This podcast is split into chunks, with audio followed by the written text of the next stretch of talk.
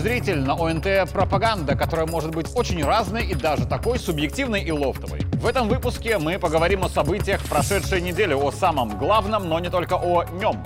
Меня зовут Игорь Тур, это моя пропаганда. Начнем. Как тексты пропаганды появляются на свет? как и тексты всех остальных программ на ОНТ и абсолютное большинство текстов на всех остальных телеканалах страны. Есть автор и ведущий. Собственно, он садится днем, утром, вечером или ночью и пишет.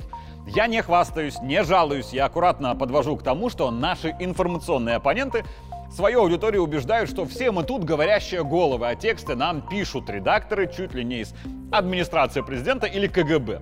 По работе я вынужден и мне можно читать и экстремистские ресурсы. 99% того, что я читаю там о событиях, которые я видел собственными глазами, представляет из себя фантазии, называемые аналитикой, а также категоричные сообщения типа «мы точно знаем, как на самом деле», но по сути это ложь. Давайте на конкретном примере.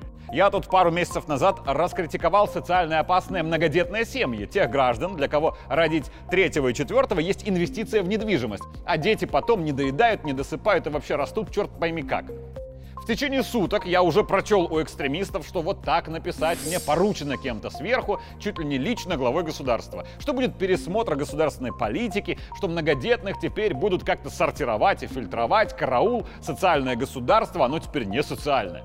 А на самом деле поводом моих эмоциональных высказываний стала одна конкретная семья, старшие дети которой просили у меня помощи, потому что папа и мама не справляются, и жизнь в новенькой льготной трехкомнатной квартире у детей этих сопряжена с отсутствием счастья, когда на них орут за все подряд родители, которые не могут месяц из месяца толком свести концы с концами.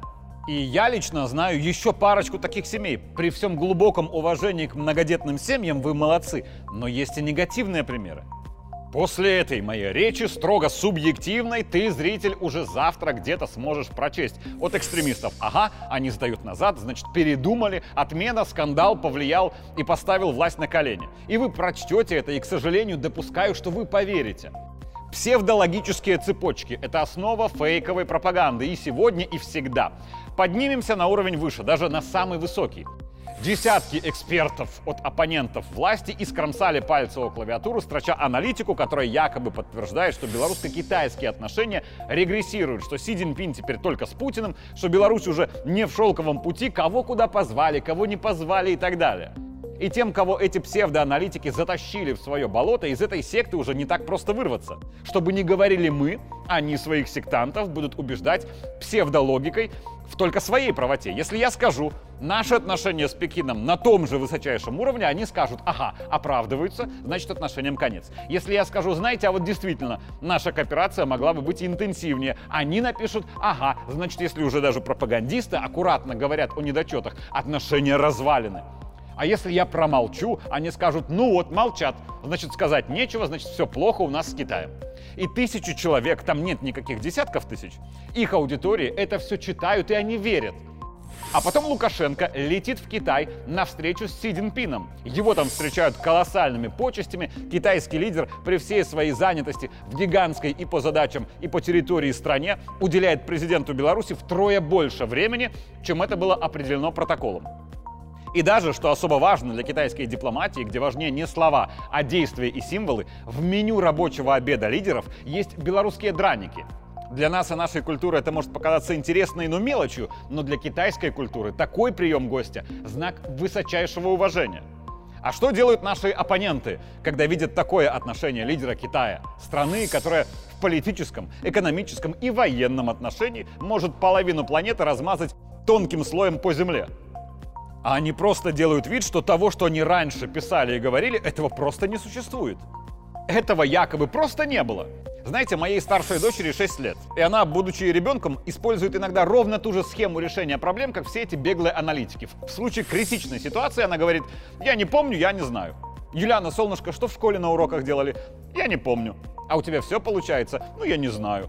Так она маленькая девочка, но здоровенные оппозиционные лбы делают ровно то же самое – так вы же говорили, что отношениям Минска и Пекина конец.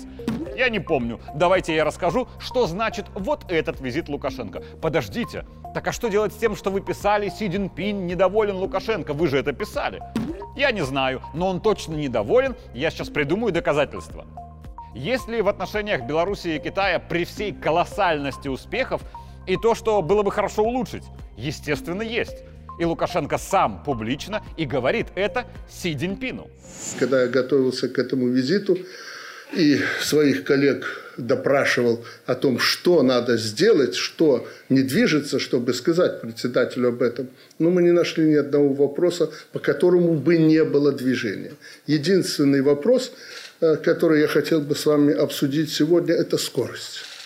Время настолько спрессовано, что мы порой отстаем, не успеваем. Это не только Китай, Беларусь, везде так происходит в мире. И тот, кто первый придет к своей цели, тот и будет на вершине. То есть в динамике наших отношений скорость могла бы быть и выше, верно? А как это назвать одним словом? И вот начинается самое интересное, потому что второй инструмент фейковой пропаганды — это точечный подбор дефиниций, то есть определений. Мы слова о необходимости ускорения нашей кооперации назовем задачей. Это самое верное слово. Точнее всего, отражающее суть переговоров и суть того, что и как говорил Лукашенко. А вот оппоненты власти приведут ровно такую же цитату белорусского лидера, но напишут слово «проблема». У большинства людей это психологически ассоциируется с чем-то нерешаемым. Хотя на самом деле открываем словарь. Проблема. Сложный вопрос, задача, требующая разрешения исследования. Задача и проблема — это плюс-минус то же самое. Сложно ли выполнить Минскую и Пекину какие-то задачи? Естественно, ничего легкого и простого в двусторонних отношениях суверенных государств не существует в принципе. Но это же не значит, что вот эта задача нерешаемая. Как и проблема. Как вы это ни назовите, суть-то одна и та же. Как говорил Лукашенко, чтобы решить проблему, ее надо решать. И он решает проблемы задачи. Но главное незыблемо.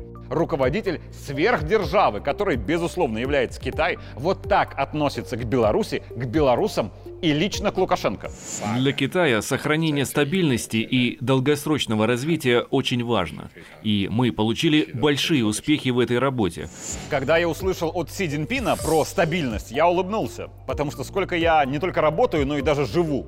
Вот этим словом постоянно пытаются уколоть Лукашенко и его власть. Мол, вам обы стабильность, больше же вам ничего не надо. А когда это говорит и Си Цзиньпин, а вот с этим что делать? Опять откроем словарь. Стабильность. Способность системы функционировать, не изменяя собственную структуру и находиться в равновесии. Хочу ли я стабильности? Да, хочу. Точно так же, как стабильностью хотят Александр Лукашенко, Си Цзиньпин, Владимир Путин. Он тоже, безусловно, за стабильность. Хочет ли стабильности условно Байден? Он хочет стабильности больше всех, потому что США по своей структуре, по населению и особенностям экономики потенциально куда более нестабильная система, чем Россия, Китай и чем даже Беларусь. Но есть нюанс. Стабильность Америки обеспечивается нестабильностью всего остального мира. Поэтому сейчас я очень удивлю радикальных патриотов. Когда Байден и в целом власть США провоцируют нестабильность в мире, они, конечно, для всего мира редиски те еще. Но их задача, как власти США, дать стабильность только одному государству, только США. Если для этого нужна нестабильность всего остального мира, так тому и быть. Потому что если вдруг Россия, Китай, арабский мир и Европа договорятся о стабильности и ее получат, нестабильной станет система власти в США, что грозит штатам развалом. Мне кажется, немного и об этом говорили Александр Лукашенко и Си Цзиньпин, о чем белорусский лидер позже рассказал в Пекинском университете. Мы друзья, с председателем, дал мне друзья, потому что мы одинаково оцениваем обстановку в мире и одинаково смотрим на мировые перспективы. Не откажу себе в удовольствии перечислить, что китайские СМИ писали про этот визит нашего президента. Пекин выступает против любого вмешательства в дела Минска, твердо поддерживает путь развития Белоруссии, соответствующий ее национальным реалиям и интересам. Китай готов защищать международное беспристрастие и справедливость вместе с Беларусью. КНР и Беларусь – важные силы, участвующие в преобразовании и строительстве системы глобального управления. Китай и Беларусь должны совместными усилиями создавать и преобразовать систему развития мировой экономики. Китайская страна готова вместе с белорусскими партнерами укреплять стратегическое взаимодействие во имя создания сообщества единой судьбы человечества – я горд, что к моей родине так относится сверхдержава. И это не единственная сверхдержава на планете, которая так относится к моей родине. В Китай Александр Григорьевич прилетал из Объединенных Арабских Эмиратов. Про ту самую громкую речь на климатическом саммите уже не буду. Мы все рассказали, да, и я и сам работал в эти дни в Дубае. Вот здесь я тоже расскажу кое-что очень субъективное. Пропагандисты за госсчет полетели с Лукашенко в Эмираты валяться на пляже. Прочел я. А давайте я отвечу. Сходил ли я на пляж в Дубае, повалялся ли на песке и искупнулся ли? Да, я это успел. И мне совершенно индифферентно, если кто-то будет от этого факта воротить носом. Не оправдываюсь, но расскажу свой подход к распределению времени между работой и отдыхом. Прилетаем мы в Дубай. У нас 4 дня командировки. И своему телеоператору я говорю, Сережа, нам надо за 4 дня сдать в эфир 4 сюжета. То есть у нас 4 полноценных 8-часовых, хотя чаще 12-часовых рабочих дня. У нас есть два пути. Первый. Спокойно и размеренно 4 дня работаем. Без геройств. Без сверхусилий. Нормально спим, без спешки едим. Путь второй. Мы за два дня делаем максимум того, что мы можем сделать, и теоретически у нас открывается окно в пару часов полностью свободного времени. Какой путь выбираем? Выбрали мы второй, поехав на съемки чуть ли не сразу из аэропорта. Пару дней пришлось встать в 6 утра, когда в Минске было 5. Заканчивали съемки уже глубоко за полночь. Задача успеть сходить на пляж была, она выполнена ценой определенных усилий. Я к тому, что, по моему глубокому убеждению, есть много людей, которые чего-то не получают от жизни и начинают от этого ныть, обвинять в этом всех вокруг, от пропагандистов до президента, и завидовать всем подряд, кто смог, а причина этого недовольства всего лишь в том, что не было приложено усилий, чтобы решить задачу. Вот касаемо официальной части дубайского визита Лукашенко. А была еще и да, неофициальная. Кто хочет, можете с пеной у рта пошипеть то еще на климатическом саммите мы узнали, что с президентом Объединенных Арабских Эмиратов Мухаммедом бин Заидом Аль-Нахаяном Александр Григорьевич, да, он встретится. Но экстремисты не смогли усидеть ровно и подождать, строча свои. Обычно Лукашенко всегда встречается с шейхами, а здесь не встретился. Аналитика — это значит, что все плохо у него стало с шейхами. У него с шейхами все замечательно, и вы даже не представляете, насколько.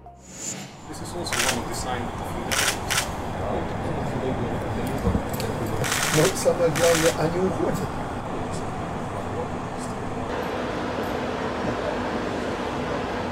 Намекну. В прошлом году Объединенные Арабские Эмираты заняли третье место по общему объему вложенных в белорусскую экономику инвестиций. Но УАЭ – это инвестиционный оазис планеты, там и своих денег хватает, но много и денег всех богачей мира, для которых Дубай создает комфортные условия, и я не про погоду. Вот у меня есть основания предполагать, что вот эта встреча Александра Лукашенко с шейхом, которая была без громких заявлений и была без заявлений вообще, она западное санкционное давление на нас с уровня преодолимого опустит до уровня несущественного. Проблема с санкциями была? Да, она была. Лукашенко решил проблему. Дальше одни только перспективы. И они открываются в Африке. Александр Григорьевич прилетает в экваториальную Гвинею. Hey, everybody!